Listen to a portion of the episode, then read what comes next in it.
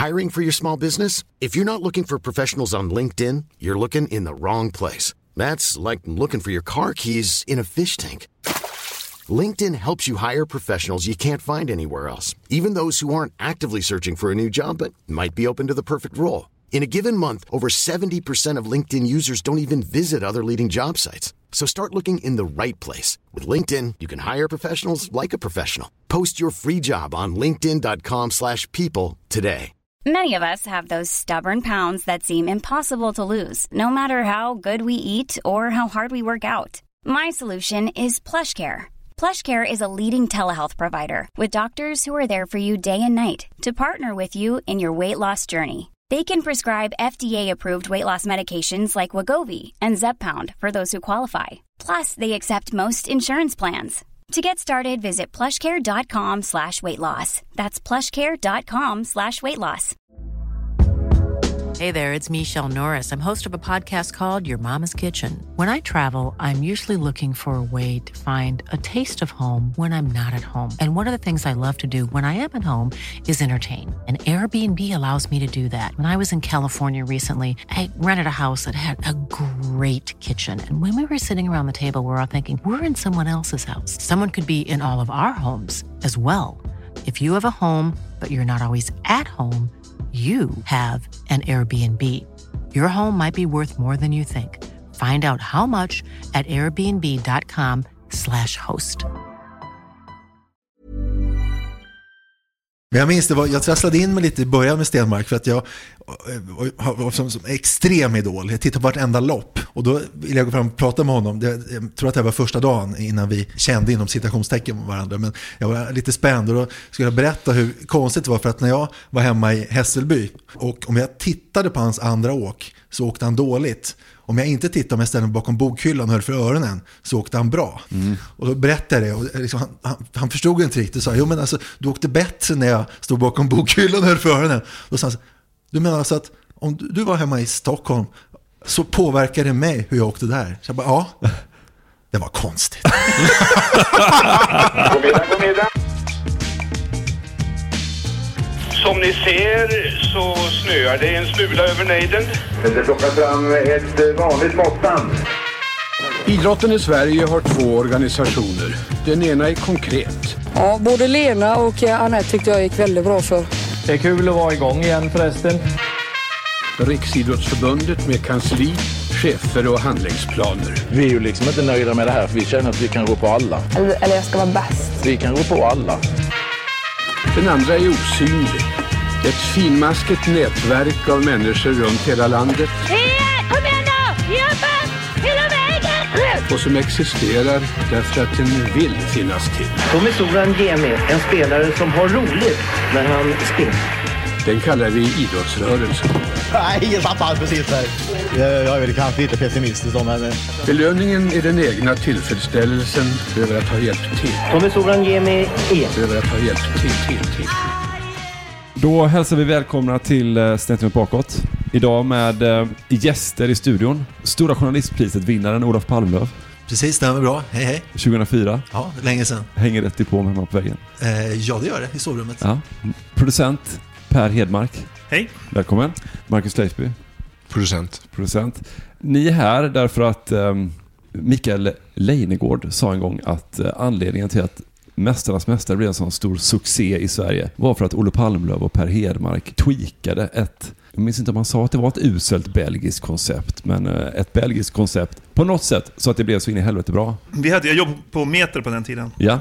Produktionsbolaget. Och de hade ju köpt optioner på det här belgiska formatet som på engelska hette Eternal Glory. Det belgiska namnet var Evingen Roen eller något sånt där. Ja, precis. Men eh, problemet med det där formatet var ju att det var ju något mer så här, där det stod några patriarker och skulle filosofera efter varje sport om det var, är en boxare snabbare på, på land än en simmare? Det var ju rätt dåligt för att de stod ju mest i ett kök och lagade mat. Och sen så var det konstiga tävlingar så man förstod inte så mycket. Nej. Så det var ganska dåligt. Och då så skulle vi då få uppgiften att försvenska det och då var ju de väldigt noga med sitt format och var ju skeptiska till att vi skulle, hitta, att vi skulle ändra det. Och då minns jag att vi pratade om hur vi skulle ändra det och då var det här som nu som är ju allmängods så känns ju gammalt och segt att man tittar på karriärfilmerna. Eh, men då så var det, hade det inte gjorts tror jag, så då åkte jag till Bryssel och fick träffa dem där. Eh, det var en holländare och en belgare tror jag. Och då var det mitt livs svåraste ögonblick, om man tänka så här carpe diem ögonblick. För då var det en eh, sån här trestjärnig Michelin-krog, lunch, superfint. Och jag är matkinkig så inåt helvete. Och vi hade varsin kypare. Och det var bara saker jag inte kan äta. Det var Du kan inte hummer. äta, just det, skaldjur kan du inte äta. Nej, det var eh, hummer, det var bläckfisk, det havets var ostron. insekter. Ja, jo, det är insekter allting. Och så fruktansvärt, varsin kypare. Och jag kunde ju liksom inte, inte äta ingenting. Det gick ju inte. Så att när de tittar bort så hade jag liksom, la jag som, det var liksom Mr Bean, la jag matdelar i servetter och liksom innanför tröjan, innanför jackan och sånt där. Och försökte prata att vi, kan vi få försvenskar och liksom, att vi tittar på deras karriärer istället för att stå i köket hela tiden. Och eh, de var rätt skeptiska. Det är men- otroligt svagt av dem för att googlar man på Mästarnas Mästare, det första som kommer upp är ju minnesvideorna. Alltså Ja. det är ju det alla vill se liksom. Vi har väldigt mycket att berätta om just den här grejen. Men Olle, du minns väl att det, det var ju så här, när vi, alltså, belgarna hade ju med ett moment där, så här var det, när personen, i första programmet de hade, då hamnade en person i deras nattduell. Och då skulle man fånga svärd som föll från taket, så var det i början. Just det. Så hade vi också. Och det var alltså svärd Och- som köptes på eh, leksaksaffärer, sådana Star Wars-svärd i plast. Och un, under tiden det de höll på med det, då satt de andra och tittade på den personens karriär. Under tiden nattduellen, Ja, och vi, vi såg det, vi tyckte det här är ju rätt bra. Men sa vi, men är det inte ännu bättre om, de, om den vars karriär visas är med själv också? För då kommer vi på det som senast är, har blivit så jävla bra tycker jag. Det är ju det att när journalister ställer frågor till idrottare, då får de inte de riktiga svaren. För, för att kommer frågan från en jämlik, Mm. då svarar man. Ja. För de förstår. Och det märkte ju vi, det kommer den första kvällen när vi satt, jag vet inte vilken som var den första minnesfilmen som vi körde. kanske var. Wassberg. Ja, och, vi, och vi, vi spelade upp de här filmerna och alla satt där och så märkte vi hur snacket drog igång. Ja. Och vi stod där, jag, Leine och, och Olle stod där utanför rummet bara stod och jublade inåt i tystnad, skrek inåt i jubel i tystnad. när vi kände att den satt. Kan du tänka dig Mikael Leijnegård stå och jubla inåt, Marcus? Ja, men det kan jag faktiskt göra. Det kan faktiskt göra. Men alltså, är det så jävla pjoskigt med format och sådär? Kan man inte bara så titta på belgisk tv och så här, vilket bra program, vi gör ett likadant. Det beror ju helt på. Är det ett gammalt format, som Superstars som vi producerar nu på ITV, det är ju så gammalt format så vi får göra i stort sett vad vi vill med det. De är bara glada att, att det går upp någonstans. Just det. Så att vi, vi lämnar i fred. Men sen har du sådana här, så här format som eh, Deal or No Deal och sådana här, Ja. Vem vill bli miljonär? De måste ju vara exakta färger, exakt samma scenografi. Alltså, så Men det är liksom noga. patentskyddade skyddade Jo, men, här, men sen också när det då efter första säsongen var ganska bra tittarsiffror, det var ungefär en och en halv miljon i snitt redan första säsongen. Då, var de, ju- då slappnade de av, men liksom Ja, det. första var det väldigt mycket finger i arslet där.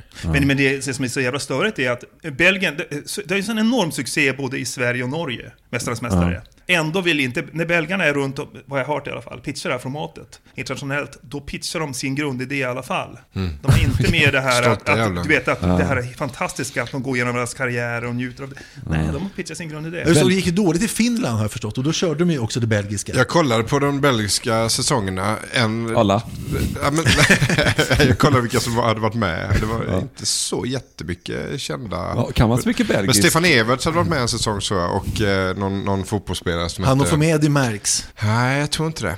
Nej, tyvärr. De har ju massa men inte Kim. Kleisters till Kim exempel borde Nej, varit given. det hade varit perfekt. Ja, men jag tror inte hon var med. Men Leo van der Elst var med i en säsong. Han var ju med första Den blev lite säsongen, sugen.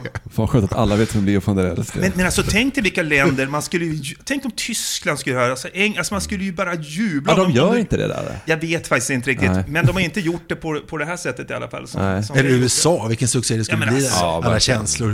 Men att, om de Ja. förstår att det här Mästarnas Mästare handlar ju inte om att man, är, att man som tittare är filosofiskt intresserad av vilken idrottare som är det mest bäst på olika grenar. Det är ju inte därför man Nej. tittar på det. Men det var samma, lite samma sak faktiskt med när man drog igång UFC, Ultimate Fighting där på, det var 92, 93 någonting. Och då var det också just det här, åh, vilken kampsport är det, liksom den mest F... Man var ute Just efter det där, vad är det vackraste? Folk vill bara slå, se människor fullkomligt slå varandra sönder och samman. Just och det har de, alltså, Just det, är det thaiboxning eller judo Ja, eller karate? Ja, men det ja, kommer jag ihåg. ja, det var lite precis. kittlande i och för sig. Ja, det var det var det. var ju, Visst när man var liten så spekulerade man ju själv om, så här, alltså, om, en, ka- om en karatekille skulle möta en boxare. Ja, men precis. Det finns ju något barnsligt i och det var faktiskt det som var grundidén också hos han som drog igång det där. Skitsamma, det är en annan... Ja, fast det, det är ändå lite kul om det var säga, jag träffade Martin Lidberg en gång och pratade om det. Eh, hur det skulle gå om han mötte Tyson. Och det var Mm. när Tyson var som störst, nästan i alla fall. Ja. Och han sa, Tyson har inte en suck. Jag slänger mig på ben och Ja. låser honom. Exakt. Men då, det var ju jag, kittlande. ja, men då pratade jag med eh, Paolo Roberto och då sa jag, men, jag bara, men de här som är bra på brott, alltså på markfight och så, de vinner ju alltid. Han bara, ja, men så där kan man inte hålla på om man slåss på gatan. Det där är inte eh, liksom gatukampsport. Om du är ett gäng, ni är tre och de andra är fem och ni ses på gatan, då kan du inte lägga dig och krav, kravla runt på marken. Då sparkar någon dig i huvudet. Då måste du stå upp så du kan springa. Fast han är ju inne på det där taekwondo. Taekwondo tror jag, han har ju massa, mäster, massa medaljer i taekwondo förstås först. Ja. Och de lär ju vara sämst, tror ni inte det? Alltså, Men du får jag säga en ingen grej. balans alls, bara upp, någon tar ner benet och låser. Ja. Den här kungen som, to- som tog ett lejon för att en björn skulle slåss mot ett lejon i Gamla stan. Och, och lejonet var ju chanslös mot björnen. Ja, Har det hänt alltså? Ja, Ja, det har hänt inte riktigt. nuvarande Le, kung. lejon, eh, björnen bara kastar sig på benet på lejonet. Ja, exakt. Och- och- Nej, men jag, och- tänk, jag tänker på eh, min gamla kollega på, på Sportbladet, Peter Wennman, som drog ner Ulf Sasse Sandström till skridskoovalen i Calgary en gång och skulle sätta honom mot eh, Thomas Gustafsson i ovalen. Men i sista stund så kommer en vaktmästare och skriker så. Vad i helvete, stopp för fan, annars tar han ett skär. Skridskoåkaren, alltså hockeyspelaren, så blir det åtal. Varför då? Jag fattar inte. Nej, men du får inte åka, alltså isen eh, tål inte det. Alltså, du sån här- förstör isen med vanliga men ni skulle se vem som var snabbast, Ulf Sandström och Thomas Gustaf. Det var en jättebra idé. Så han var ju på Mästarnas Mästare redan 88. Peter Wennman. Men du, jag måste säga bara, om vi går tillbaka till Mästarnas Mästare igen och de här video, de här tillbakablickarna på deras karriärer som har blivit den jättestora grejen och, och många andra format, eller program har ju också börjat använda sig av det. Norge kör ju inte det. Det är ganska intressant. Han väg, eh, producenten var den tiden som hette Mattis Koppang, när vi började. Ja, just det. Eh, vi utbytte ju idéer tillsammans, för vi spelade ju samtidigt. Vi spelade in så kallat Och alla back- norska back idéer var jättedåliga.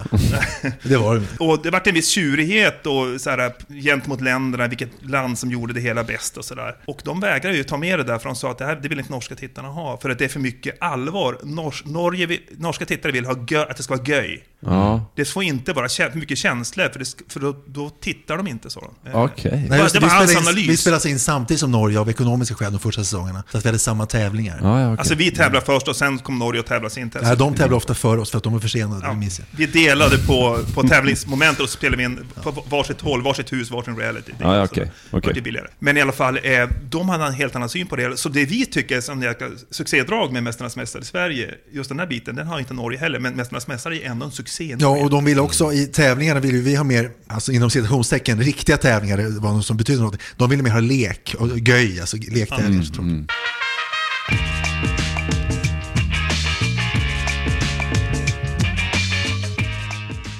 Vilket år är första säsongen då? Och vilka är det som är med i första säsongen? 2009 va? Spelades in 2008 i Alcalá Real. Riktigt kall blåshåla. Om man Spelade in i november. En timme upp i bergen, jättekallt och jättedåligt. Så var det Thomas Wassberg, Ara Abrahamian, Emma Igelström och... eh, kom igen, hjälp Per. Elofsson. Ja, just det. Ja, just och det, det. det är kul. Per, per Elofsson förresten, i, man, vi gjorde sådana här långintervjuer förstås med allihopa när, när de kommer och kör igenom hela deras karriär. Och så ingår det i frågebatteriet att de går igenom vad tror ni om motståndarna och hur tror ni att det kommer gå? Ja. Och jag minns så tydligt Per Elofsson första säsongen.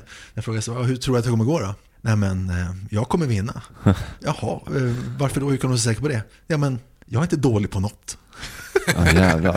Och så vann han ju. Han hade, Ja. Sen var det Emelie Örstig. Ja, Emelie Örstig, ja just det, hon är ju aktuell nu ja. I Ja, hon är expert OS-studion. nu. Ja. Var det- och Väldigt var bra det- expert. Ja, visst. Och så var det Anders, eh, vad heter han, Gärderud.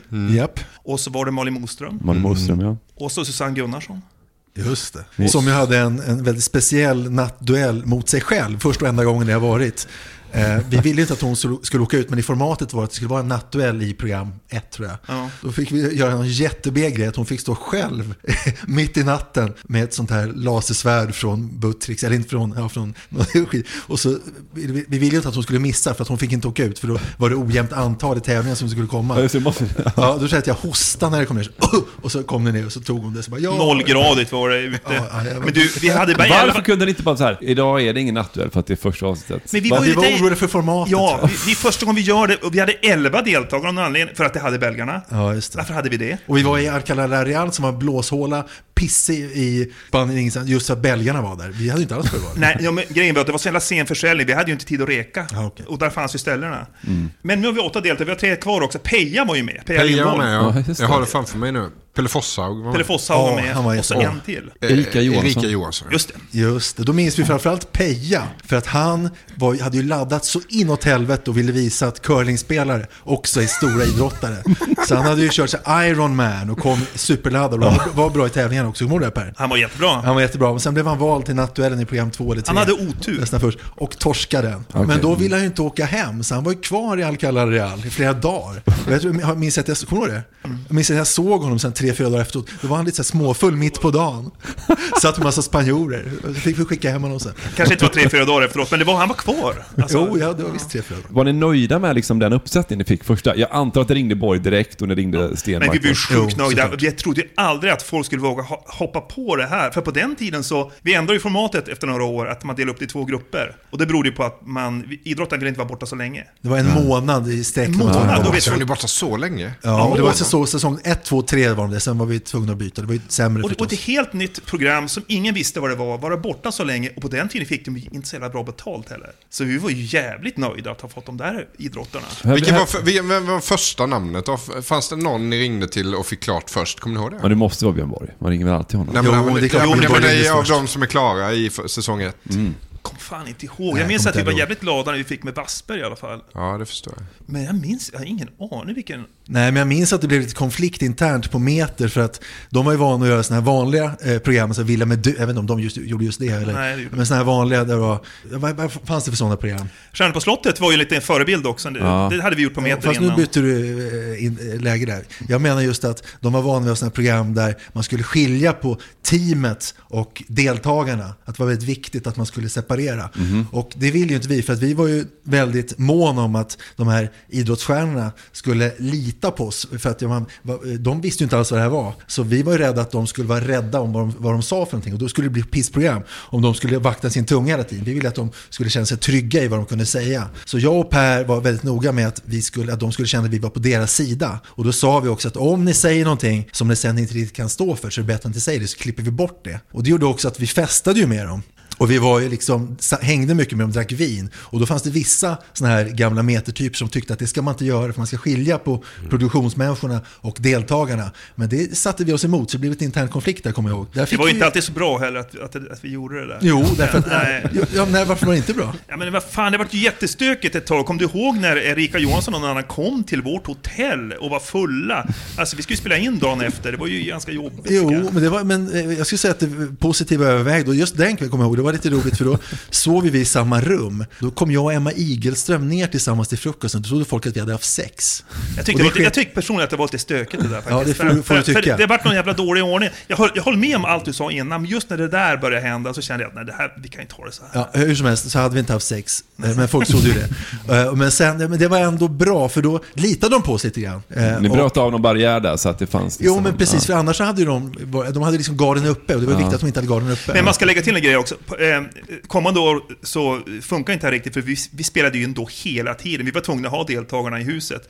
Redan säsong två på Malta. Så det fanns inte chans för dem att överhuvudtaget ta sig därifrån. Och så, så var det säsongerna som följde också. Det var mer, vi var tvungna att rulla mer och mer material på dem. Så att eh, då, då försvann det där lite naturligt att de lämnade sitt hus, som de gjorde säsong ett. Ja, redan på Cypern, när du var med nästa gång, så var, då höll sig deltagarna i huset. Ja, just det, så var det. Ja, Jag har ju lite Malta, kul att du nämner det. Eh, du var vi, där, va? Ja, vi flög ner för att Ja. bevaka en landskamp, en, en kvalmatch som Sverige spelade på Malta. Då vet jag att de var med på planet ner och skulle börja spela in. Ja, vad I coolt. samband med det, såg man dem där. Vilka var det säsong två? Det var ju Stefan Holm och Patrik Sjöberg var ju med då. Ja, just det. Var Men det det, det, andra säsongen redan? Brolin va? Brolin var ju med. Kranch vann säsong två. Alma Kranch, Thomas Johansson och Thomas Gustafsson, det var killarna. Och sen var det ju eh, Ulrika Knape, det var ju, vad heter det? Agneta Andersson Agneta och Thomas, Andersson. Thomas Gustafsson tyckte att Patrik Sjöberg var jobbig. Han var jättejobbig mot dem, mot just de två. För det var de två, alltså, ja, han, han, hög, han hugger mot alla, men, men de bet aldrig riktigt tillbaka. Och då fortsatte han ju bara, så de fick det lite jobbigt. Och när, du menar bet, då... Men som Stefan Holm, han, han, har ju, inga- han har ju inga problem med Patrik Sjöberg, för han svarar ju likadant. Ja, just det. Han, hugg- Han är ju så han- kvick i skallen, så han bara hugger tillbaka. Ja. Och då blir det ju som en, då är det lugnt. Ja, Men Patrik märker när det är ett gammalt mobboffer, då kör han ju på. ja han tillbaka. Han vi- vädrar det direkt. Man känner det direkt. Man känner det direkt. Katrin Ilsmark var med. Vad ska vi se här, av tjejsidan, det är några till där. Eh, jo, Evi Palm va? Nej! Nej, det var Nej, det var säsong säsong tre. Evi Palm som förut fortfarande har rekordet i gripkraft. Ja, vi- vilka, vilka mer är det i Malta? Ja, just det. Det kommer jag ihåg. Det var någon som... Åsa Sandell. Åsa Sandell, just det. Vad sa vi? Thomas sa vi, Johansson. Louise Karlsson. Louise Karlsson, just det. Jag hade gjort några år på, på eh, kvällstidningen Aftonbladet vid den här tiden. Jag skrev ganska mycket. Och inte så mycket i säsong ett, men säsong två exploderade ju. Och vi har ju gemensamma eh, vänner, Hedmark, så att eh, det hände ju att ni hade varit ute på krogen och så fick jag reda på att eh, någon skulle vara klar för Mästarnas Mästare. Det gick inte att få det bekräftat av SVT för att det fanns en rädsla då i att om det börjar skrivas om det här i tidningarna utan att någon har sagt och det är presenterat så var man rädd att Thomas Bolin kanske skulle bli sur och dra sig ur. Men det var jävligt enkelt för då fick jag reda på att Sjöberg, eller om det var Holm, skulle vara med. Då ringde jag bara och sa kul att du ska vara med Mästarnas Mästare. Ja, ja, för fan. Och så berättade Ja, snyggt. alla de andra var. Men, men, men, men, och jag vet att Leijnegård var så jävla sur någon gång. Jag kanske till och med har kvar de gamla smsen. Men jag tycker Alltså, egentligen- Stressad över de där publiceringarna. Stressad var han. men egentligen, sån med facit i hand nu, eller hur det fungerar nu för tiden, är, så- sånt där är väl bara bra för alla inblandade? Att det läcker något sp- spännande rykte och sådär. Jag hittade faktiskt en annan artikel jag hade skrivit angående säsong två. Eh, rubriken var “Jag målas ut som en mobbare och ett riksfyllo”. Då Det låter som Sjöberg. ringde jag Sjöberg och frågade vad han tyckte om klippningen. En vinpimplande provokatör som driver Stefan Holm till vansinne. Är det, är det så vi har vant oss vid att se Patrik Sjöberg, Mästarnas Mästare? De har klippt bort andra bra saker och istället valt att måla ut mig som ett riksfyllo och en mobbare. Bra rubbe. Ja, den, Ja, du, Det var till och med startuppslaget tror jag. Ringde du mig då som jag skulle... För jag fick mycket samtal, kommer jag ihåg, från den här tiden. För att på den tiden så ring, hänvisade vi inte till SVT på en gång, när de ringde från pressen. Utan jag fick ta mycket samtal. ja. Vad fegt att hänvisa till SVT. fan. Blev du så sen? De sa sen att vi var tvungna att göra det. Töntigt. Så här säger du Per. Jag. Jag vet inte Hoppas vad- det är något bra nu. Jag vet inte vad jag ska säga defensivt. riktigt. Vi, vi försöker hitta små historier i programmet och just nu är det mycket Holm och Sjöberg. Och det skulle bli rörigt om vi fokuserade på alla i början. De andra får större plats senare. Framställer ni Sjöberg som ett riksfyllo och en mobbare? Nej. Men jag får mig att du ringde, förlåt, att du Ja, ringde visst. mig, Leif B, och sa så här, jag har just pratat med Sjöberg och han säger så här och så här, och så var du bara tyst och lämnade över bollen. Så vad jag än sa blev det fel. Ja, det går ju inte att säga. Ja, nej, det var lätt, lätt jobbat för mig alltså. Men där andra säsongen, där har ni ju sprängstoff. Alltså att ni ska ha Holm och Sjöberg, att de ska leva tillsammans en hel eh, ja, månad. Nej men att vi ska få se dem och, och sen att de också då faktiskt pratar, för de hade väl kastat det här mot varandra i media lite sådär. Ja, och visst var det så. hoppat Det jämt. var ju laddat mest redan före. Ja, precis. Och så får ni dem, alltså minns ni hur det gick till när ni pratade med Sjöberg och Holm om, om de skulle vara med? Eh, Jag minns ju att eh, eh, de, båda de fattade ju på en gång vad vi var ute efter. Ja. Eh, Det, var, det var inte så svårt, alltså båda de var med på det. Ja. Alltså när, vi, när de sitter där i programmet och pratar om det här att... När Jag minns precis vad det var. Eh, Polen är tio meter bakom, de sitter vid något litet bord. Jag minns exakt hur det. Men det är ju ändå någonstans också i slutändan, at the end of the day. Rankar du mig och Paris som exakt lika bra höjdhoppare? Vi har gjort 2,40 bägge två. Nej, absolut inte. Nej. Jag, Då måste det finnas jag, andra, eh, andra kriterier också. Och räkna in i det. Ja, men... Om man skulle, om man skulle göra en topp nej, men- 10 genom tiderna-lista liksom. Nu kan man, inte, man kan ju inte, man kan ju inte blunda för resultaten. Även om man är statistiker så måste du... Jo, jo. 2.42 är ju alltid bättre än 2.40. Okej, vem, vem var bäst? Dietmar Mögmo eller Carlo Tränart? Den som hoppade högst var ju Carlo Tränart. Okej, men Dietmar vann OS och EM och fem inne-EM-guld. Ja. Carlo tog ett eh, inne-EM-brons och ett inne-EM-guld. Då får vi dela upp det till två olika sorters tävlingar. i Jo, om du, ska, om du ska göra en rankinglista på vem du anser vara den bästa höjdhopparen. Ett enskilt toppresultat kan ju inte vara bättre än om du har X antal mästerskap. Jo, men det är därför det heter höjdhopp, vet du. Det, annars hade det ju hetat något annat. Jo, det hade men, ju hetat... så du tycker, eh, det är alltså bättre att hoppa 2.42 eller 2.40 då som på det hade varje hetat jämnhopp i så fall. Ja, men om Anitsen gör två I alla fall, eh, vi satte ju dem vid bordet. Sitt här nu Mm. och prata om det här. Ja. Och det var de med på. Det var, det var inte något vi behövde dem till, de hade ingenting emot det. Och de visste också vi- vilket sprängstopp vi hade, att ha de två där. Ja. Och jag tror nästan att, i alla fall Patrik tog då lite extra betalt för att han visste vad vi ville ha ut av honom. Han tog betalt för- den scenen så att säga. Nej men han är för att vara med i programmet. Ah, okej, okej. Mm. Jag är inte helt säker, men, men han, är, han är ju bra på det. Mm. Han vet Han är bra vet, på att ta extra sitt- betalt och han har också gjort till Superstars när han åkte ut. Ja, men han vet så var det någon annan som eh, var tvungen att åka hem på grund av skada. Då bad vi Sjöberg vara med igen. Oh, då vill jag extra betalt. Han är väldigt noga med extra Men man betalt. kan säga att Patrik han Sjöberg är ju också den anledningen som har fått idrott att förstå sitt värde. Det var ju han som började höja priserna. Ah, Eh, okej. Och började ta betalt. Och då började andra förstå att shit, är vi värda så mycket? Ja, och det har ju Superstars förstört ganska mycket för Mästarnas Mästare. För Superstars har ju större budget till just de tävlande, vilket har varit jobbigt för Mästarnas Mästare som det är SVT. Vad fick de i början? Ja, vi måste ha siffror här tror jag. Alltså, jag, jag jag vet att det var... För först, de som var borta en månad, jag tror inte de fick mer än... Vad kan man ha fått? 60 000? Stenmark fick ju mer än de andra, men alltså det har ju stigit jättemycket. Ja, men alltså, vi, det är inte vi som har dealat de stålarna. Nej. Och, och när Stenmark fick mer, hur mycket var det? då? Alltså det var inte mer än... eh, Han, alltså, jag vet inte exakt, men jag kan Nej. tänka mig att han kanske fick för den här tiden 120 kanske. Sen så är det lite beroende på hur länge de är kvar i programmet också såklart. Ja, just det. Men jo, så var det ja. Om man åkte, de fick för det Ja, länge de när var de kvar. åker till Peja med, det blir, då får han betala sin Ja, egen Peja fick inte semester. mycket alls. för, för, för, för grejen, vi behöll dem inte kvar. Åkte de fick de åka hem. Just det, så var det. De fick ju per program. Ja, okej. Ja, men det är ju bra för kampmomentet. Ja, verkligen. Så det är pengar Vill på man en spel. nattöl så är det 20 papp in på kontot. Jag tycker jag, minns, jag tycker jag minns 160 med Stenmark. Ja, det är möjligt. Alltså, men med skillnaden mot nu, vet, när alla har agenter och de vet värdena, alltså, nu är det ju jättedyrt att få med deltagare. Men jag tänkte också på eh, Stefan och Patrik där. Det är ganska intressant också. Vi märkte ju hur, hur Patrik var. Eh, vi snackade om det, att, att han hittar svagheter hos folk och så är han där och hugger. I alla fall var han så på den tiden. Men det gick ju inte på Holm, för Holm var ju så jävla kvick i huvudet. Han bara högg tillbaka på en gång. Mm. Statsköber så här och lite impad och så vart han tyst. för han gillar ju att få mothugg. Mm, okej. Eh, han trivs när det blir den där jargongen. Jag minns bara, och vi fick ju faktiskt in en sak som var stor, förhållandevis stor i pressen säsong ett redan. Och det var ju det som nu känns nästan lite uttjatat bland de inbitna, men då var det ju nytt. Och det var ju faktiskt Wassbergs musiksmak. När vi gick ut på krogen ikväll och han gick fram till DJn och ville höra Rammstein. Ja. Det var ju jävligt roligt. Jo, men det, där, där, där, liksom, där målades nästan den svenska flaggan målades om lite grann. Och Wassberg tycker om, liksom, okej, nu är det, det här måste vi alla förhålla oss till på något sätt. Han Ja. tycker om Rammstein. Ja, det det var var ju en dundernyhet. Ja, det var det alltså. verkligen. Han Jag sa var ju- glad i han- flera dagar. Han, han, han, han sa ju så här också, ja det är märkligt det här, men ju äldre jag blir, desto hårdare musik gillar jag. Okej, ja, det är bra. Men han är också speciell att intervjua vet jag. För att eh, om man frågar Wassberg eh, efter en tävling när det har gått dåligt, hur, hur känns det? Då säger han ju ingenting. Men då minns jag, jag vet inte om det var jag eller Leine som frågade, vad gjorde du efter förlusten? Då sa han, då gick jag ut i 14 dagar och högg ved.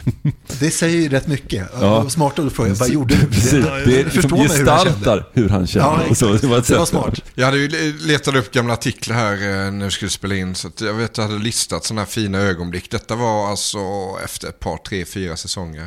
Ja, det var 2018? Nej, 2013. Och då är det just ett ögonblick när han och Ara Abrahamian står vid grillen och vänder på några potatisskivor. Och då säger Ara, jag gillar Pink Floyd. och då säger Wassberg, har du hört Rammstein? Men den läcker sen. Det skulle ju grillas och Ja, det är det skulle ju göras en Ja, det är otroligt. sådär. Det skulle aldrig belgarna få till. Med sitt jävla pissformat. Nej, precis.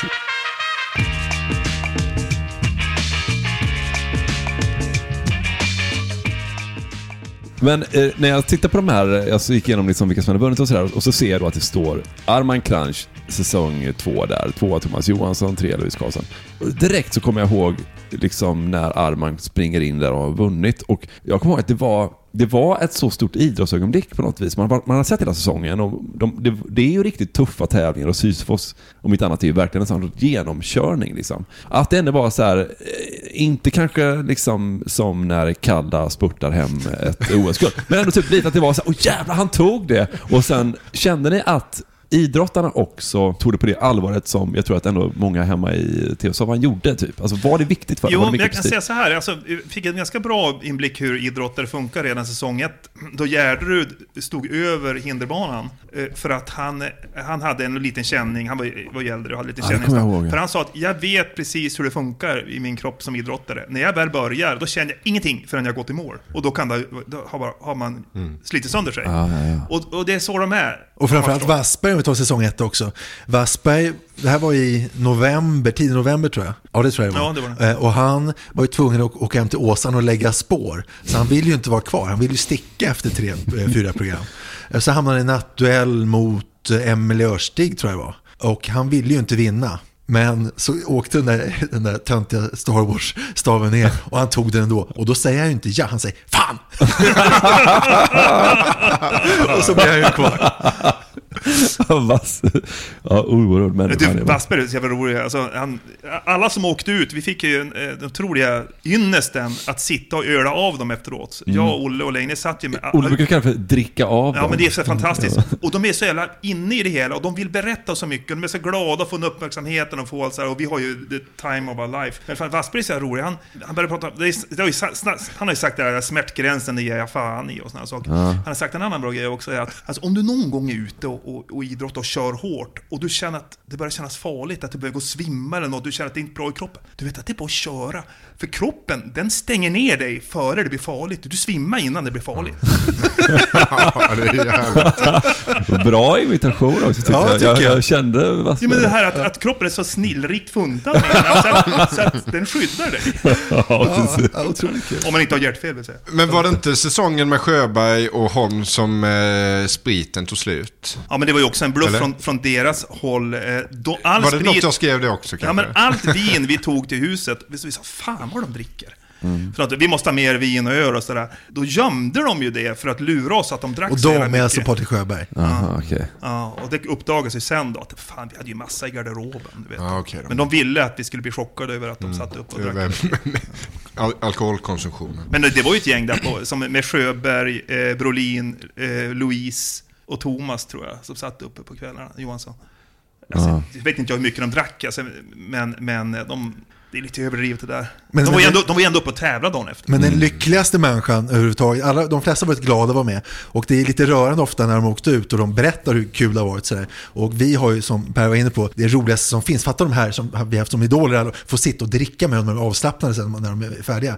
Men den lyckligaste är ju Pekka Lindmark. Satan vad han var glad alltså. Över att få åka hem. Nej, nej, att vara Över där! att vara där. Han vill ju aldrig gå och lägga sig. Han och Robert Prytz låg ju hela nätterna. Pekka låg på någon sån här gummianka i poolen. Hela nätterna med en drink och rökte cigg och hade det bra. Han ville aldrig gå och lägga sig. Och Robert Prytz var lite så här, ville gå och lägga sig men det fick han inte för Pekka. Han var så lycklig. Han, han sa det är det bästa jag varit med i hela mitt liv. Och det, det var en fantastisk tid alltså. ja, det var, det var otroligt kul att se. Nej, jag, jag minns ju från Pekkas avfirande på Cypern var jävligt härligt också. För vi hade ju, det var just efter han hade åkt vi- ut hade vi en pausdag dagen efter och då passade ju teamet på att festa. Och då var jätte, satt vi nere vid, vid vattnet där, hade en brasa och Pekka var med och du vet, och vi spelade musik och drack vin och, och var uppe sent, sen gick jag och la mig. Sen på morgonen när jag kom upp där, då var ju Pekka vaken fortfarande. Han sov aldrig. Han, Dygnade. han gick han och satte sig med oss. gick han och satte sig med oss, nu tar jag min andra frukost.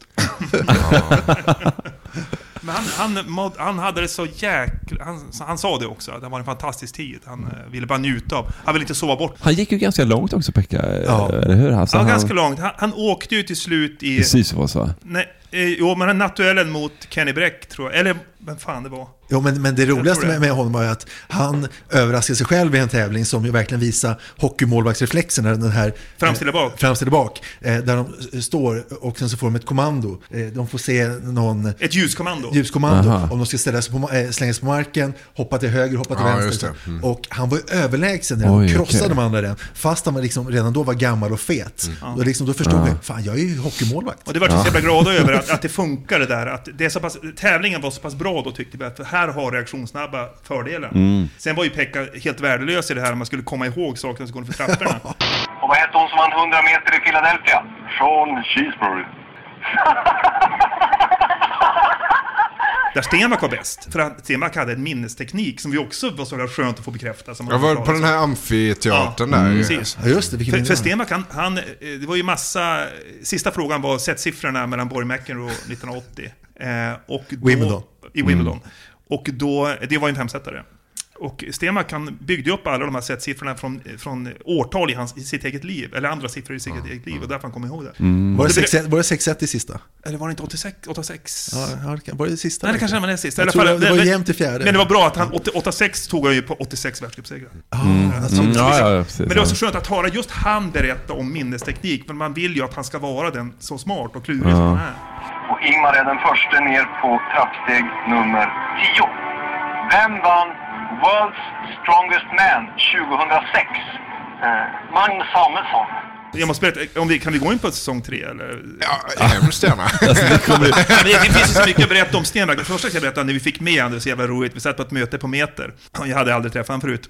Sitter jag och försöker berätta om vad Mästarnas Mästare är för någonting. Han sitter och tittar på mig, lyssnar, lyssnar. Och så säger han efter ett tag när jag, när jag börjar tystna, säger han. Är du från Västerbotten? Ja, du hör, jag säger Stenmark och inte Stenmark. Och det är så jävla skönt. Var det som, då var man som hemma på sig. Ja, fan vad fint. Men säsong tre, eh, där pikar det nog för mig alltså. Eh, Både eh, intressemässigt privat och karriärsmässigt. Men det är då vi bestämmer oss för att skicka folk, jag och en fotograf, åker ner till Cypern i flera dagar och bevaka inspelningen. Vilket var, det har väl gjorts efteråt också, men vi märkte då hur konstigt det var att skicka hem nyheter som hade hänt under inspelningen. Eftersom det inte sändes på tv så var det ingen som fattade någonting överhuvudtaget. Maria Brandin kollapsade. Ja, det kommer jag ihåg. Oj, vad varmt det var den dagen. Och så skrev jag en artikel, skickade hem den. Och inte ens på redaktionen. Så här, vad är det här för någonting? Okej. Vad gör hon? Vad är, vad, vad, det fanns liksom inget sammanhang. Utan det behövs. Så nu tror jag att man, om man åker där, så då ligger man på materialet tills det sänds. Just ett halvår det. senare. Just det. Men det var en Ja, jävligt god resa att göra. Cypern, det var fint väder, det var kul att se er jobba. Tyvärr var det ingen som drack av mig när jag skulle åka. Nej, vad tråkigt. Ja, men det är ju ett jävla bra startfält också. Och det, det hände en rätt mycket goda grejer den säsongen. Ja, men Stenmark, det som fick mest uppmärksamhet var ju Stenmarks hopp från stillastående Ja, upp på det. muren. Jag minns inte hur högt det var, men kan det ha varit 1,80? Nej, nej, nej, nej, inte. 1,30. Ja. 1,30, okej. Men- det kändes kan- som 1,80. Men, men, men däremot, där, där ska man ge så jäkla mycket eloge till vår fotograf Per Sparre som fångar den där. För att han, han, grejen är att han är ju inne och filmar reality i huset. Ja, just det, han gör ju inte det för att show off, Nej, han, och då ser, han då gör är. Stenmark, ute ensam och då strosar omkring i trädgården. Då ser han, vad håller Stenmark på med? Sen vänder han ju kameran genom fönstret ut på Stenmark. Det är då det där händer. Så det är inget som vi har arrat eller Så, någonting. så Stenmark gick runt för sig själv Ja. där ute, Ja. tittade på den här muren. Ja. För man, ni ligger ganska länge på den, han går runt och tittar på muren så här länge. Man tror ju först att han ska, man fattar ju inte att han ska hoppa upp på den han står där liksom. Och sen så hoppar han upp då. Han, han ju han honom står och mäter lite grann. För han, Ja, just det, precis. Ja. han sa där också då att, att det, är- det är märkligt det här med spänst, men jag är minst lika spänstig nu som när jag var 20, säger han. Och, och Det är han, märkligt det där med spänn. ja, och, han, och han brukar testa sin spänst ibland. Och det vill han göra här nu. Men jag minns det, var, jag trasslade in mig lite i början med Stenmark för att jag eh, var- som, som extrem idol. Jag tittade på vartenda lopp och då ville jag gå fram och prata med honom. Det, jag tror att det var första dagen innan vi kände inom citationstecken varandra. Men jag var lite spänd och då skulle jag berätta hur konstigt det var för att när jag var hemma i Hässelby och om jag tittade på hans andra åk så åkte han dåligt. Om jag inte tittade, om jag ställde mig bakom bokhyllan och höll för öronen, så åkte han bra. Och då berättade jag det och liksom, han, han, han förstod inte riktigt. Så, jo men alltså, du åkte bättre när jag stod bakom bokhyllan och höll för öronen. Då sa han, du menar alltså att om du, du var hemma i Stockholm så påverkade det mig hur jag åkte där? Så jag bara, ja. Det var konstigt. Man vet inte om Stenmark är liksom en högre organism som, som har, man har, någon har planterat ner liksom bland människorna. Så här. Eller om det är tvärtom. Nej, och så han ju väldigt märklig humor också. Gick han inte runt och drog sådana här minifräckisar? Jajamän. Ja? Jo, det gjorde han. Det har jag ett minne av. Och så Sån gav där, han vår- Vad sa pigan när, alltså på, väldigt så här banal nivå. Visst, men det var minifräckis. Men jag minns framförallt motsatsen till minifräckis. Som han, han kunde ha jättelånga roliga historier också. Minns faktiskt hans absolut roligaste historia. Jag ska dra den i kort format nu, för egentligen så var den kanske fem, sex, sju minuter. Åh jävlar. Och det var så här, eh, Johansson satt på bussen mellan Vilhelmina och Tärnaby. Och sen i Bjuråv så, så, stiger, eh, så stiger Nilsson på. Och då säger han, ja men det är ju det är du, Nilsson från Bjeff. Och så säger Nilsson, nej det är inte jag, jag heter inte Nilsson. Och så sitter jag och tänker, så sa Johansson, nej men det är ju du Nilsson från Bjeff. Nej, det är inte jag. Och så går bussen och går längre och längre. Så, ja men, nog nu är det Nilsson från Bjeff. Och sen berättar han så, så länge, många olika stationer. Och sen slutar det till slut, så kommer, vi, så kommer bussen till, till Bjeff. Och så stiger Nilsson av. Och då säger jag, nej men det är ju du Nilsson från Bjeff. Jo, jag vill inte skryta. Och det tyckte han var så jävla kul. Så det är Stenmark-humor. Det var ju en amerikan som kom och hälsade på sin kompis i Sverige, släkting. Och så gick de och skulle titta på hans skog, svenskens skog. Efter ett tag sa amerikanen, de där små pinnarna använder vi som tandpetare. Då sa svensken, ja det är därför ni är så stora i käften. Han fick det. Men spottar han i glaset då? Eller? Stenis? Ja, men han dricker vin. Ja, det gör han. Det var inga konstigheter där. Men det är, ja. För det var ju samma sak när han var med i Superstars på 90-talet, att då var han här också allt. Helt överlägset. Sprang bäst och tänkte bäst, smartast. Ja, det är Liksom, otroligt vad duktig han Att var. han är bäst på allt också. Liksom. Nu ska vi inte prata om Superstar 90-talet, men jag, jag var inblandad där. Men, men det så är det intressant då. Vet vet ni vem som är tvåa det året, 96, som Stenmark vann Superstars? Den jag vet är att Sjöberg skadade sig 96, att han missade... 97 var det va? 97. Missade VM. Jag tror det var 96. Nej.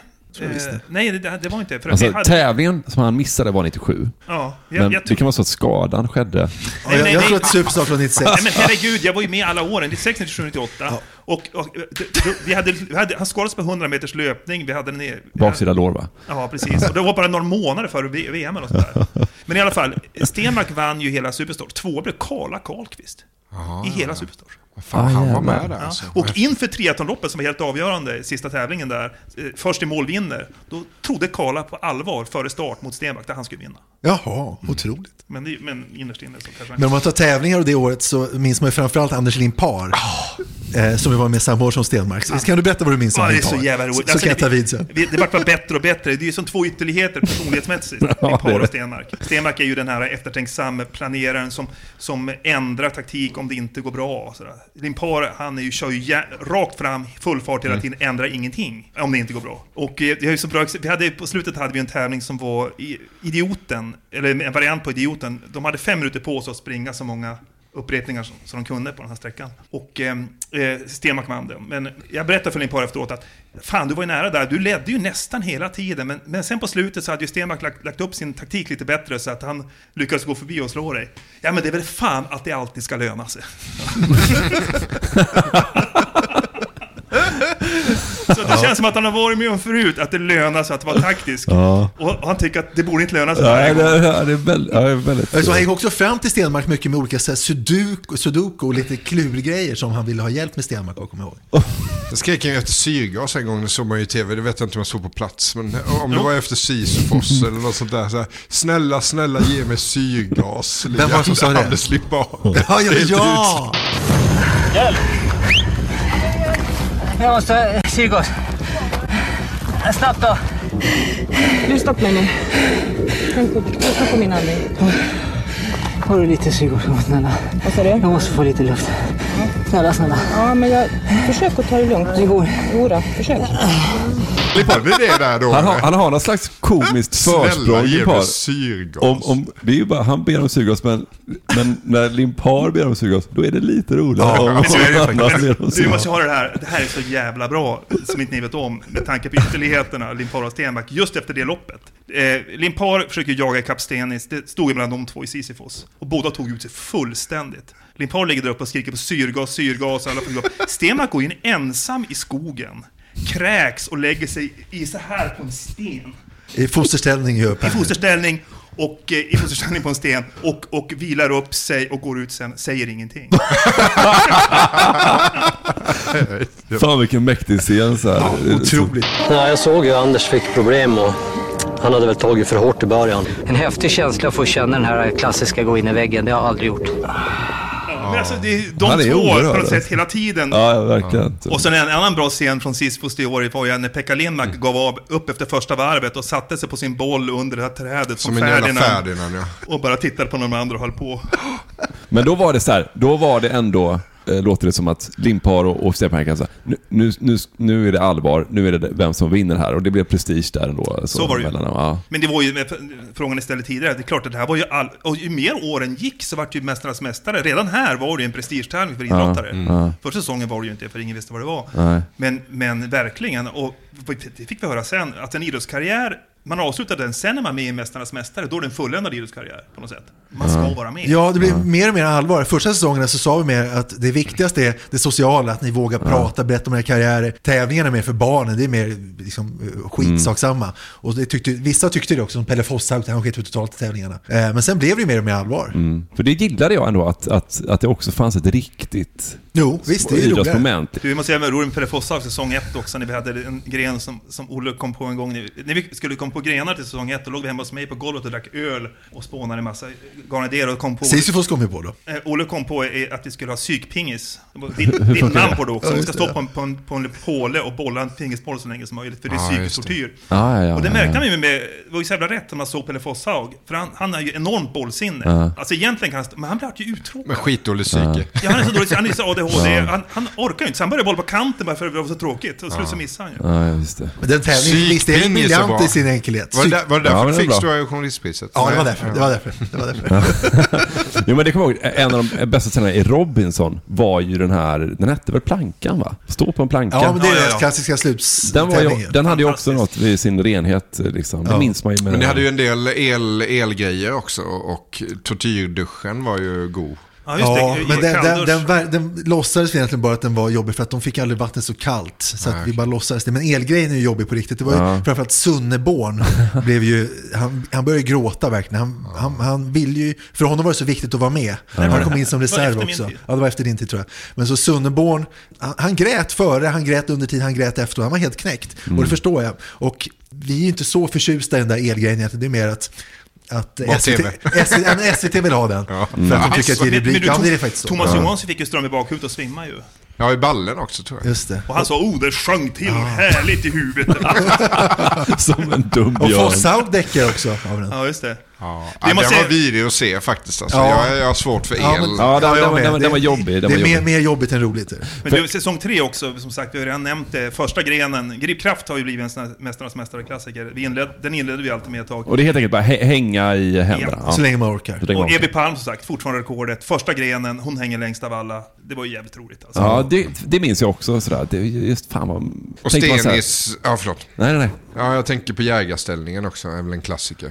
Jägarvilan. Stenmark mot Hanna Just det. Precis, ja. Hanna. Precis. Ljungberg. ja. Fruktansvärd duell. Ja, det var ju Jag vet otroligt. inte vad de är uppe på, en 12-13 minuter eller något sånt Jo, där. men det var ju så. Sen så har det blivit en grej bland utförsåkarna att slå Stenmark. Och så har det blivit, och sen var Magdalena Forsberg bra på den, sen Pernilla Wiberg. Så har det liksom blivit, så har det blivit bättre och bättre. Ja, och, Magdalena Forsberg och Anna, och Anna Lindberg slog ju Stenmarks rekord, Mästarnas mästarrekord i en duell några år senare. Men sen nu, sen, nu senast så har det ju superslaget av, vad heter hon? Hansdotter va? Hansdotter. Hansdotter, ja. Alltså helt sjukt länge. Fem, fyra, tre, två, ett. 26 minuter. Djupt imponerad. och också säga bara så här som en liten, liten teaser. Säsongen som kommer så är Patrik Järbyn med. Och han har satsat, jag ska inte säga ett halvårs träning enbart, men nästan. Han är så jävla laddad för att slå det rekordet. Så vi får se hur det går.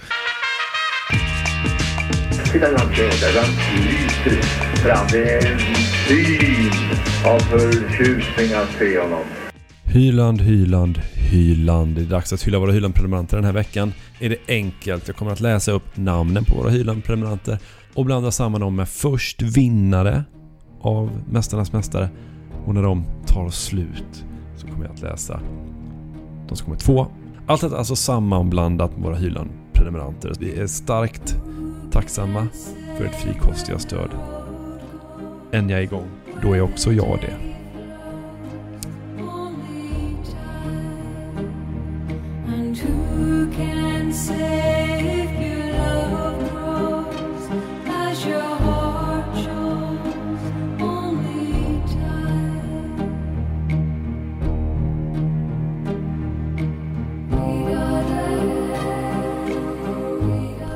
Per Elofsson Simon Kingdahl. Arman Kranch Per Nilsson. Ingmar Stenmark. Marcus Niemad Jörgen Jönsson. Kristoffer Saltberg. Magdalena Forsberg. Johan Wall. Thomas Ravelli. Per Lagerqvist. Daniela Rundqvist. Sigurd Bjerke. Peter Forsberg. Karim Hadje. Martin Lidberg. Axel Eriksson. Anders Södergren. Marcus Halling.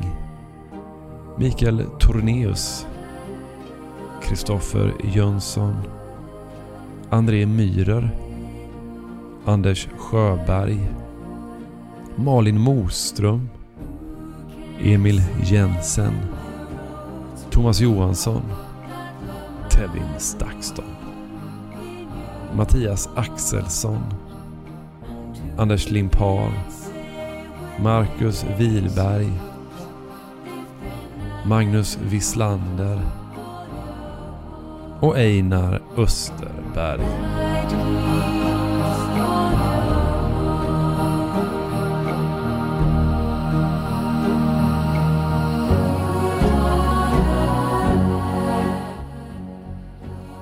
Du, en annan grej med säsong tre som jag kom på nu, det är ju att, kom du ihåg hur illa behandlad Maria Brandin blev i pressen av tittare? Alltså, de gill, Maria Brandin var så jävla bra tävlingar. Och jättetrevlig som person. Och jättestark, du vet så här. Och, så- och för, enligt många då, så okvinnlig man kan vara. Och det fick hon skit för. Ja, det är ingen aning om. Helt jävla sjukt alltså. Det var ju, folk var irriterade över att hon betedde sig. Alltså hon tog ju ingen skit.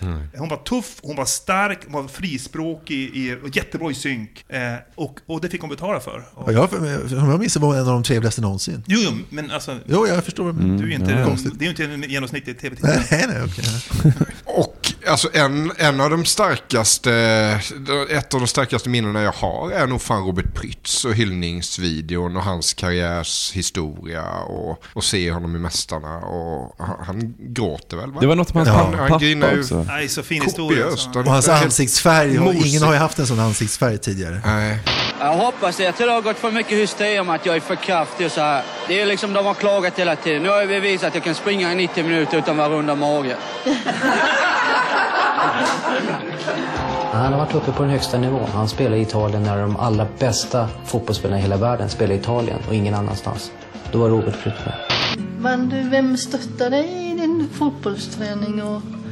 Min pappa gjorde det till början men han gick ju bort när, ganska tidigt. Jag var fem, eller fem, 16 när han gick bort. ju.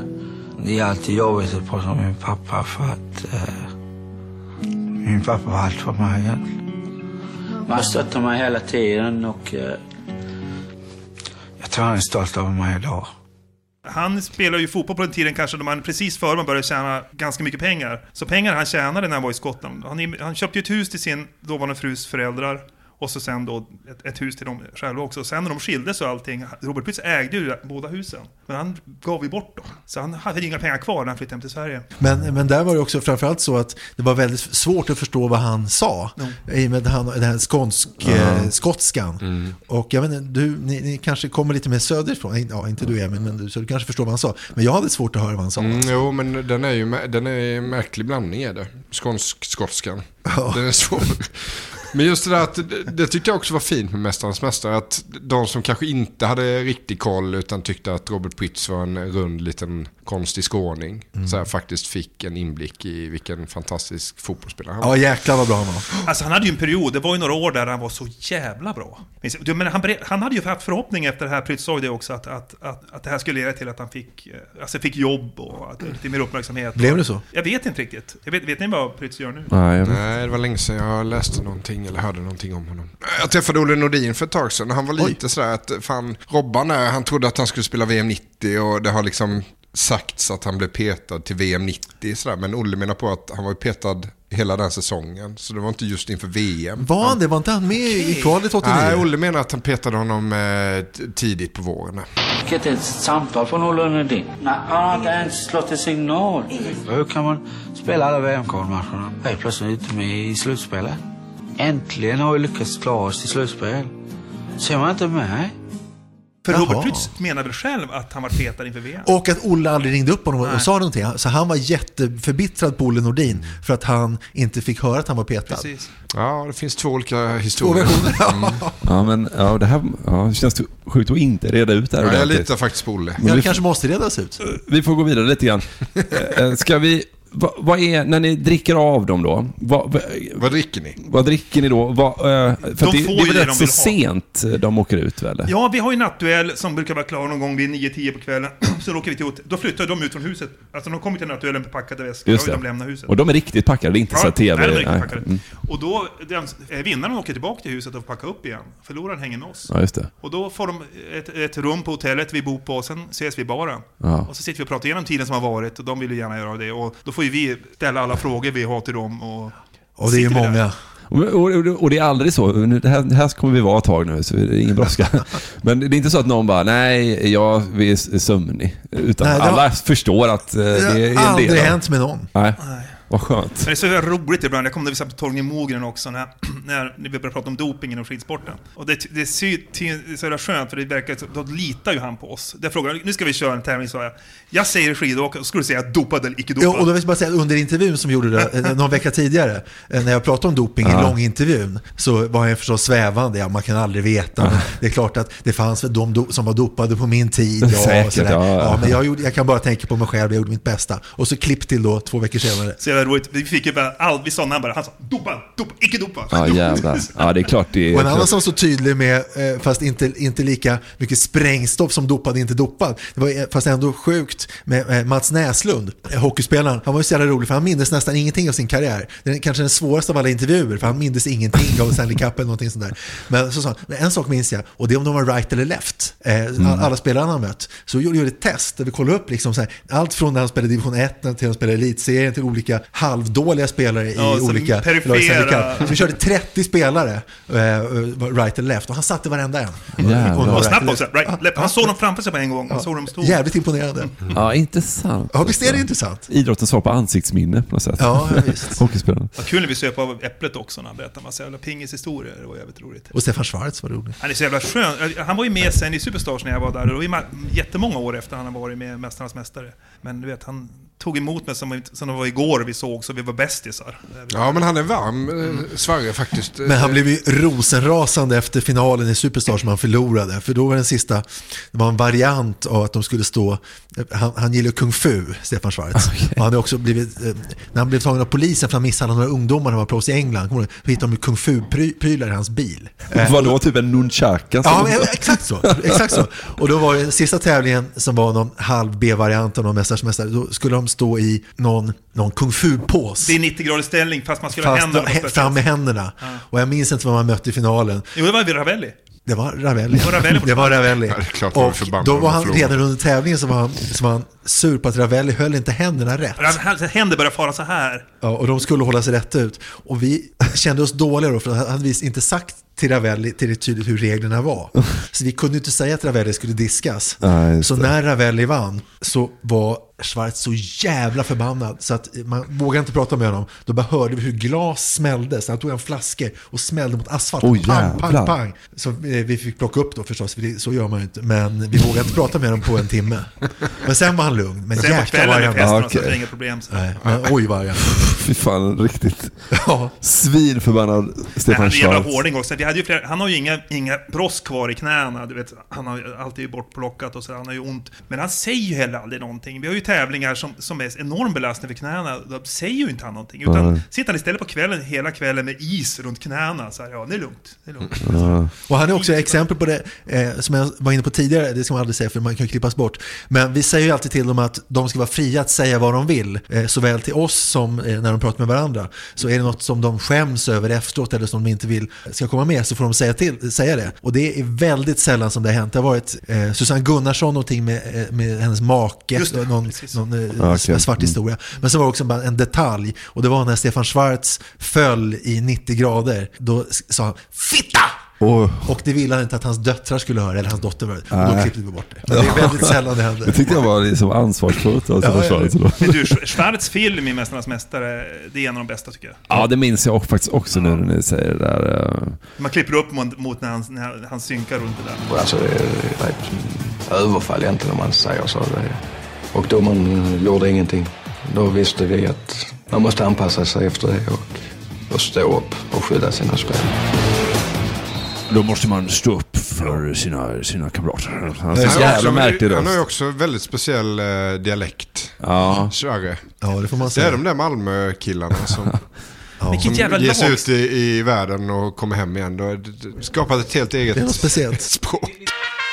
Micke Leijnegard då? Är han med och krökar av dem? Eller är han alldeles Jo men seriös? verkligen, nu vet jag inte hur det är nu för tiden, men då är ju Ja. absolut. Ja, och sen upp dagen efter och jobba. Ja, men Micke är ju helt otrolig. Han kan ju se ut som ett vrak på morgonen. Alltså bakis och elände och rökt och... Och så sen då, och det är så här. Och sen när kameran går och bara... Ansiktsfärgen ändras, han är kristallklar. Ja, kinosen stryker sig själva på... Det är kul förresten med, med den norska programledaren eh, som är en gammal cyklist som heter Vad fan hette han? Dag någonting. Jo, det- Dag Otto. Dag Otto hette han inte, det låter som en tysk. Ja, skitsamma, en cyklist i alla fall. De var, var så annorlunda för han tyckte att han var så stor stjärna, han var större stjärna än de norska deltagarna. Så han skulle eh, för det första inte bo på samma hotell, Eh, han skulle bo finare. Och sen så var det viktigt att de inför första programmet, eh, att han inte har träffat deltagarna. För att han menar att när de ser honom första gången till första mötet, då ska det lysa ur ögonen på dem. Hur stort de tycker det är att alltså. träffa honom. Vad fan? Vad är han, har varit någon etapp i Tour de France eller. Dag Otto... Pedersen. Nej, Lauritsen? Nej. Hur stor kan det vara? Ingen här inne vet vem Jag det är. menar det, det är så otroligt fånigt. Och det- sen superdålig på på det också. Därför de, de drog över alltid fram och så jävla Ja, dålig. men framförallt, han är jättedålig på påare, men sen så eh, har, har, sitter ju deras producent också och tycker att påarna ska vara exakt som det står skrivet i manus. Ja. Han fattar inte att man kan klippa, eh, klippa sig runt det där sen.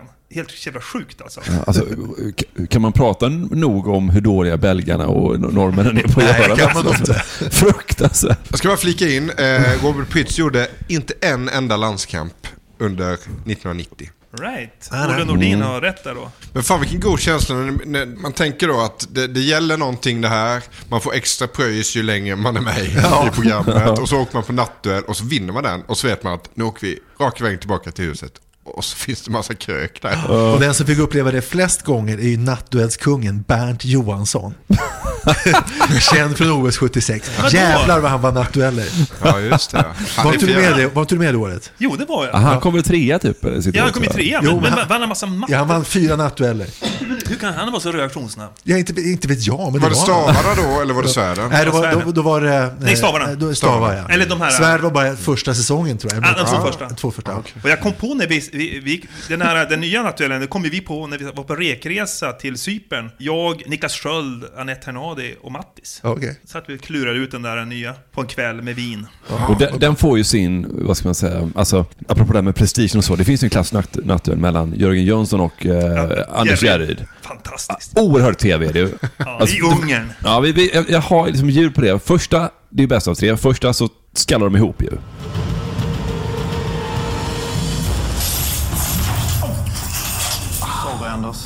Det är så oerhört bra bild för man ser ju på Järryd att så här, Först så ser man på Jörgen att han så här, han skäms lite över vad han gjorde så han måste liksom Jag ville så gärna ha den. Jag ville verkligen ha den. Han säger så här, jag är ledsen Anders, men jag skulle bara ha Ja, och titta inte ens på honom så. Och man ser på Järryd så här, och vi, har, vi har ju hört så många, vi har hört så många historier om Järryd av Magnus Larsson och Janne Gunnarsson. Ot, äh, Mr. Äh, Mr. Järryd då, Dr. Hyde de kallar honom. Oerhört tävlingsspännande. Jag kan ju bara svartna i ögonen på honom liksom. Och man ser med på honom att så här, det där tyckte inte han var nice. Det var osoft liksom. Oerhört tv. Och så andra gången så får de, de bo- båda den. Och han drar så hårt, Jönsson, så att bordet välter och Järryd sparkar bordet. Då ser man med Gerhard, han kan ju inte behärska sig så han, han sparkar ju liksom efter bordet med ungefär som att nu. Alltså han förlorar ju, han tappar ju ansiktet då liksom. Det är makalöst bra TV, man sitter ju här svettig. Fattar? Vi liksom. satt där inne, vi visste inte vad som hände, så vi visste inte hur vi skulle göra. Så att vi, Jörgen stod upp i ett hörn så här som någon sorts rädd person. Han vägrade släppa det här. Ja. Att det var, allt var över. Han, Jo, men vi, vi, var Ja. ju li, vi, var, vi var ju livrädda. Och gick ju till, vi, med en hoptryck mot kroppen. Ja, säga. Men vi, det, var, det, var en vinkällare kommer jag ihåg som vi var. Ja, och och eh, vi var ju livrädda. Eh, för att, eh, och, och så gick vi in då i bussen för att titta på reprisbilderna. Vem var på, eh, på den här, den här eh, grejen först? Och jag minns att vi där och då, det var också, om jag uttrycker carpe diem ögonblick, vi kände oss lika utsatta som domaren när Järryd mötte McEnroe och answer the question jerk. Den domaren var vi. För att vi fattade fel beslut där då, så hade vi, alltså, de, Men de, vi ska hade veta att den här dödat oss. situationen som hände där, det uppstod ju massa små situationer i den situationen som vi aldrig hade varit med om. För det första, om båda är på staven samtidigt, är det tillåtet då att gå in med andra handen och dra med båda Ja, händerna? precis. Vi hade inte sagt någonting om det. Massa små grejer som jag aldrig tänkt sig hända. Nej. Och, och vad, eh, när, alltså, det, du vet, men sen så, som tur var i alla fall, så båda hade grepp om staven. För det första hade gjort stavarna mindre för att det inte skulle hända, men båda fick grepp om staven. Sen såg man Jörgens andra hand. Ett tag såg det ut som att den greppade om, om Jerryds handled. Men det var inte så. Ja, hur som helst så vann Jörgen den och sen vann ju Jörgen hela Mästarnas Mästare. Ah, ja. Men jag tyckte att det blev rätt. Jag tyckte Ja, att vad skönt. det- alltså, Jörgen Jönsson borde vunnit den där. Men var det inte, jag kommer ihåg, jag, jag blev jävligt upprörd över, det var en, en kille mot en tjej som Ja. möttes och båda greppade och någon bara slet, slet den Ja. näven på tjejen där. Vilka var det? Kommer du ihåg det? Nej, jag kommer inte ihåg. Det Ja, jag Jag, jag, vet att sen när det hände det där med Jerry... Var det han? och- Ja, okej, säkert. Och när det, sen det hände, då sa vi i alla fall tydligt för dem inför, om båda får grepp om staven, så är det bara att rycka.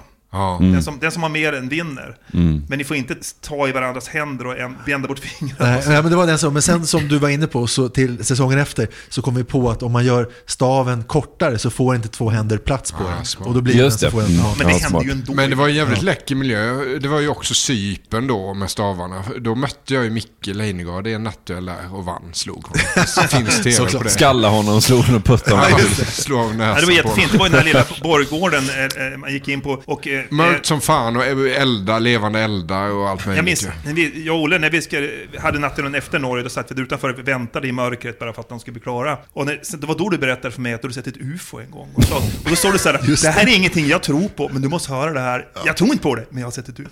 ja, det har jag faktiskt gjort. Då har jag krökat av några för mycket.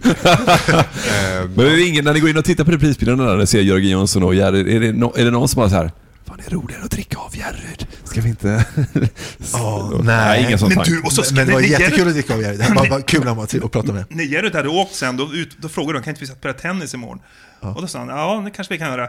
Och sen så trodde du att han, att han ville, och då åkte du ut på inspelningen. Då hade stått med racket och Just ombytt det. och redo. Ja, han ville ju Aj. spela mot mig. Jag trodde han bara såg för att vara artig. Så jag missade ju Oh. chansen att spela mot Jerry.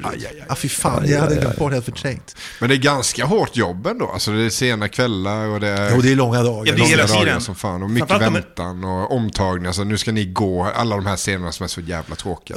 Göra. nu ska ni gå från bussen till tävlingsplatsen. Ja, men det blev ändå kortare. med- Vi pratade om nattduell och jag minns att första säsongen, då sa ju vi till de tävlande eh, att någon gång mellan när jag säger nu och eh, till imorgon bitti kommer, kommer staven att falla. Alltså, vi, eh, i- Aha. det kunde alltså ta 7-8 timmar, i, trodde de. Eh, och men då körde vi också, jag tror att det var som längst under 40 minuter. Helt sjukt. Va fan! Det är ju värre än Alltså, den få där. kolla på de här För jag, jag, trodde att det var tvärtom, att, att ni klippte det längre. Att det egentligen var det bara fem Nej, men- Ja, men sekunder. nu gör vi Ja, det. ja, sen har det blivit så. Men första säsongen så var det verkligen så här. Så vi tänkte, vad hel- För det var ju verkligen på riktigt. Och att det var koncentrerat så länge, det är ju verkligen ett, Ja. ett, ett mandomsprov. Noll, nollgradigt uppe i Sierra Ja, Nevada. alltså det var ju synd om dem. Men sen har det varit, nu så ligger de kanske på första någonstans mellan fem och sju och sen så ligger det kanske mellan två och tre. Någonting sånt. Ja, Men ibland- det är, ändå, det är längre än vad jag trodde ändå. Ja, men ib- ibland är det bara, men i och med att det är så tre omgångar, så ibland är det bara en minut. Men det, det, det, så här är det egentligen. Vi kör, och så första gången kör vi ganska länge, så att fotografen hinner få alla bilder på händer och allt sånt där. Sen kan man klippa det hur man vill. Ja, just det. Precis. Ja. Men, fan, men jag tror någon gång vi ändå lagt in en sån här 8-9 minuter. Gjorde än så länge jag var med, bara för att... Jo, jo. Fruktansvärt lång tid att stå och titta på en stav som ska slockna.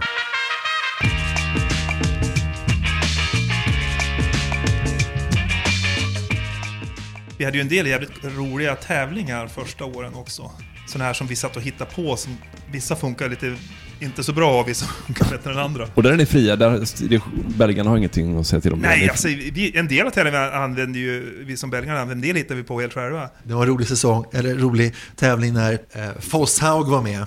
Han var ju Eh, död på ena örat också. Eh, precis, det var därför. Då skulle det vara så att, att det var, eh, de skulle få rätt information i höger öra, de hade hörlurar på sig, och fel i vänster öra. Och sen skulle de då gå eh, med eh, blindfold, vad säger man? Med en Med ögonbindel. Ja, ögonbindel, ja. Eh, på ett ställe, det var ett jättefarligt ställe, en borg, de kunde falla farligt. Men då, då visade det sig att Fossag var döv på ena örat, så vi var tvungna att byta precis inför, det visste ju inte vi. Så var det så att vi fick vi köra så att Pers röst var rätt och min röst var fel. Ja. Förstår, vi hade deras liv på våra samveten när vi, när vi låg Ja, var så sten så vi inte Vi skulle hade vara en liten monitor så vi såg hur de gick. Ja, och så gick de så, liksom ett, ett steg fel, om, om vi skulle säga fel, då hade de fallit ner och kanske dött. Det var faktiskt fruktansvärt. Men det, det sjuka var... eh, Rubbe. Ja, verkligen. Du, Leijnegard skickade till mig, han skrattar åt den där tävlingen nu, han säger att när vi går igenom reglerna med dem, då säger jag så här, det jag säger, det är rätt, säger min röst. Och säger du så här, det jag säger, det är fel. Men ibland säger jag rätt också, säger du. Varför sa du det? Jag vet inte, det är helt jävla värdelöst. Finns det någon skandal eh, som inte har nått kvällspressen? Jag vet inte, sjutton, det var en skandal. Som är publicerbar, men, så att Ja, säga. men det hade nog varit publicerbart i, i kvällspressen hur eh, det hade stått mobbingen mot Linda, tror jag. För Linda Haglund hon var med.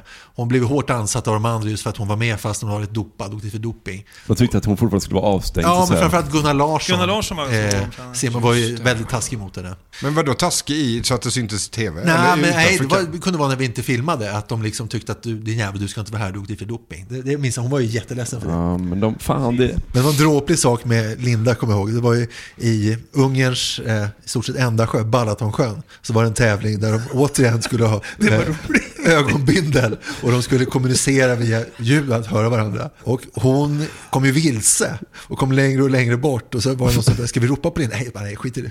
Så Linda försvann ju flera, flera hundra meter bort i Balatonsjön, så hon hörde inte oss till slut. Så, och, det var jävligt roligt. Jävligt rolig bild hade det varit. De Det är för många tävlingar som inte har gått så bra. Det var kanske bra på pappret. Det är mycket det här med, med ögonbindel. Jo, det är inget bra. Ofta ögonbindel. Hon var flera hundra meter bort, helt ensam i Balatonsjön. En annan som vann som var lite svår eh, för mig, det var när Peter Forsberg var med och vann. För vi hade en historia, jag hade i en krönika i Just i Sportnytt. Faktum var det väl? Ja, det var i Faktum-miljön. Ja, för det det sändes i. Sportnytt. Okej, okej. Eh, när jag eh, tyckte det var konstigt att man som superrik, eh, rikt hockeyproffs gjorde reklam. Fattade inte det, så jag var kritisk mot det. Hockeyspelare har inte bara sex tillsammans, de är snåla också. Och då gjorde jag det misstaget att jag hade tagit med som exempel eh, en reklam han hade gjort där han skänkte alla pengar till Modos ungdomshockey. Så det, det, det, det var ju, han blev så jävla arg. Och eh, han sa ju då i Sportnytt sändningen efter att han skulle aldrig mer vara med i tv-sporten. Som ni ser så finns Peter Forsberg med oss i Örnsköldsvik. God kväll Peter. Ja, god kväll, god kväll. Vad kände du igår när du tittade på den här krönikan?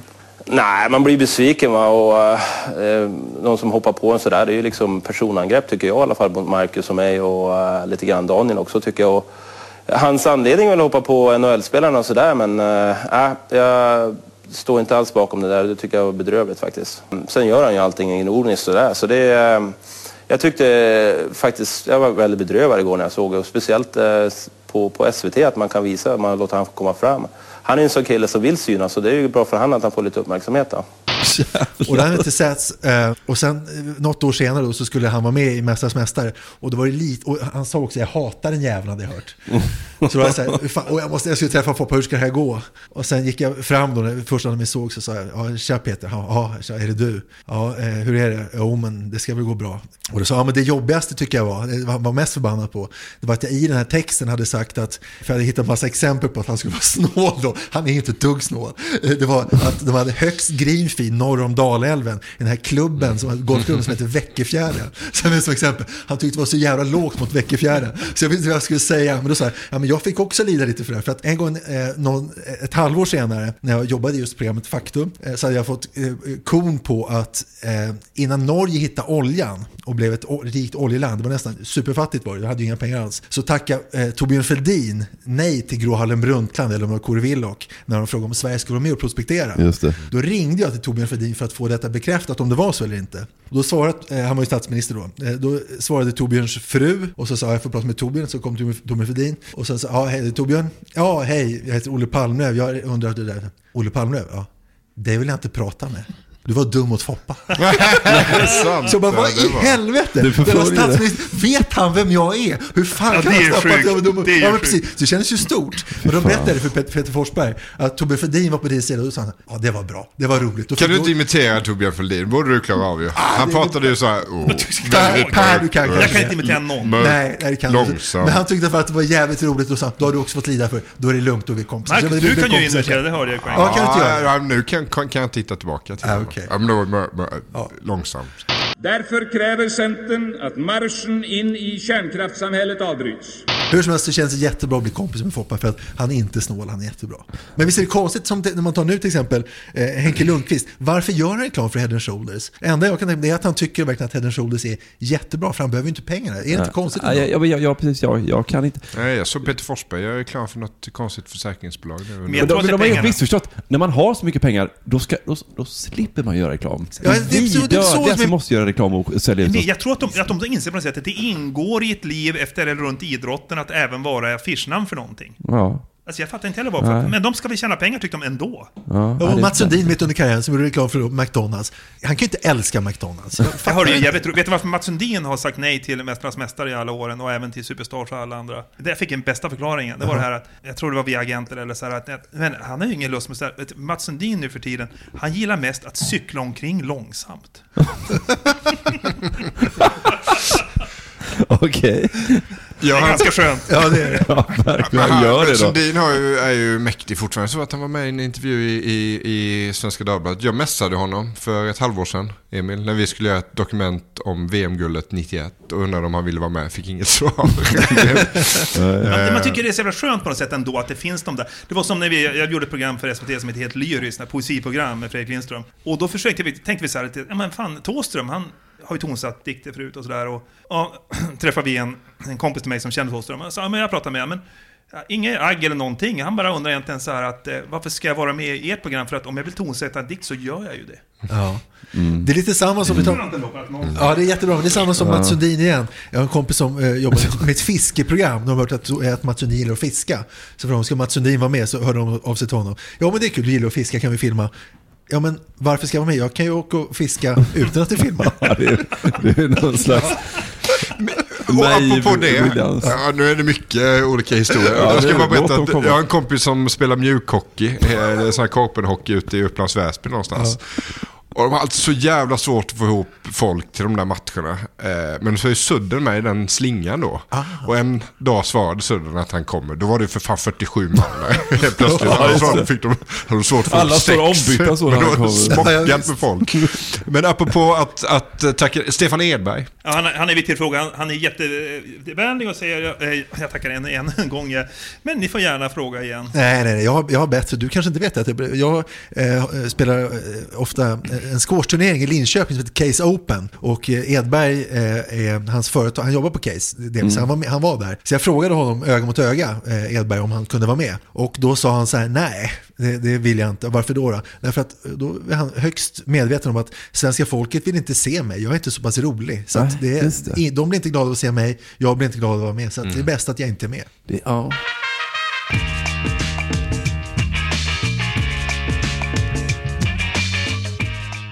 Jag menar, det är ändå mycket alkohol och, och en lång period och, och män och kvinnor. Så att säga.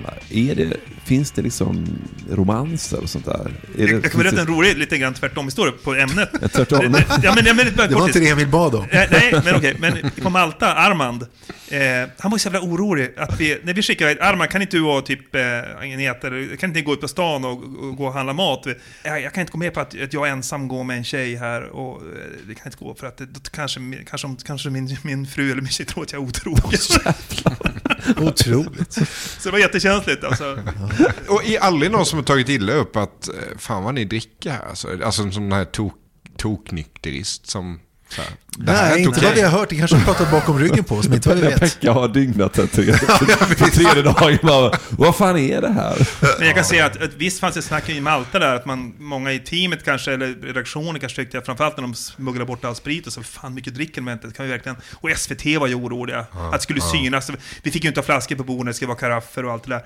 Men sen i slutändan blir det ju ändå någonstans att det här är personer som, som är borta på ett jobb, eh, De är vuxna. vuxna människor. Ja. Att du vet sådär, då är det istället upp till oss att inte ta med en person som är alkoholist. Ja, just det.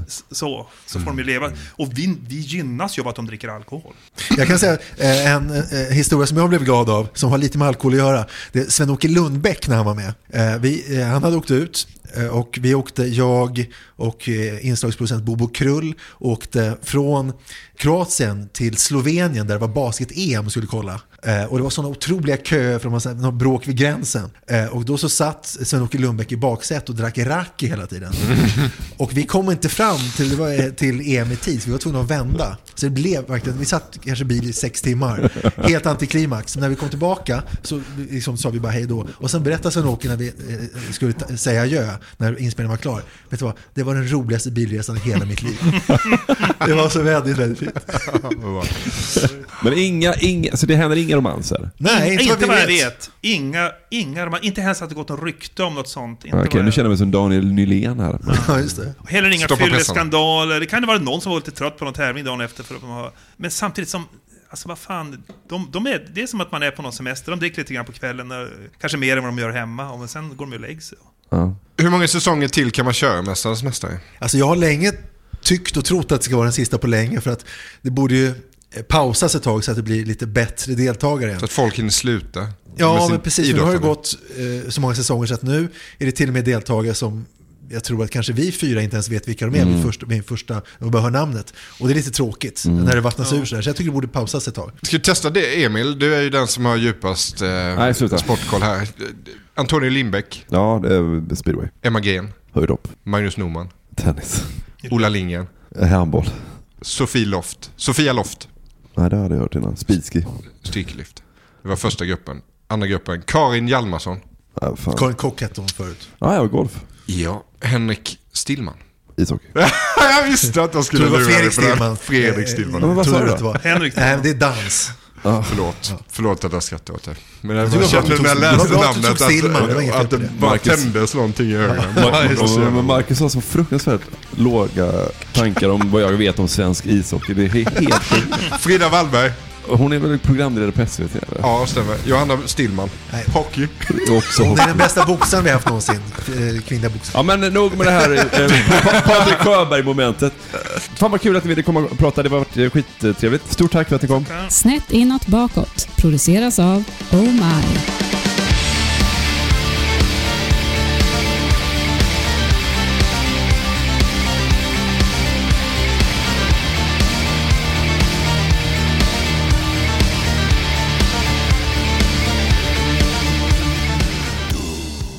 Jag kom på en idé nu, en tv-idé. Reporternas reporter. Man samlar ihop gamla sportjournalister som får tävla och som har bedömt olika sporter och suttit på pressläktaren och vet. Vad ska de tävla Alltid vet. Ja, men får, Mats Wennerholm får hoppa tre steg mot Patrik bra. Sune Sylvén. Sune Sylvén. sind schon sehr lang zusammen, dein Atem kalt, das Herz in Flammen,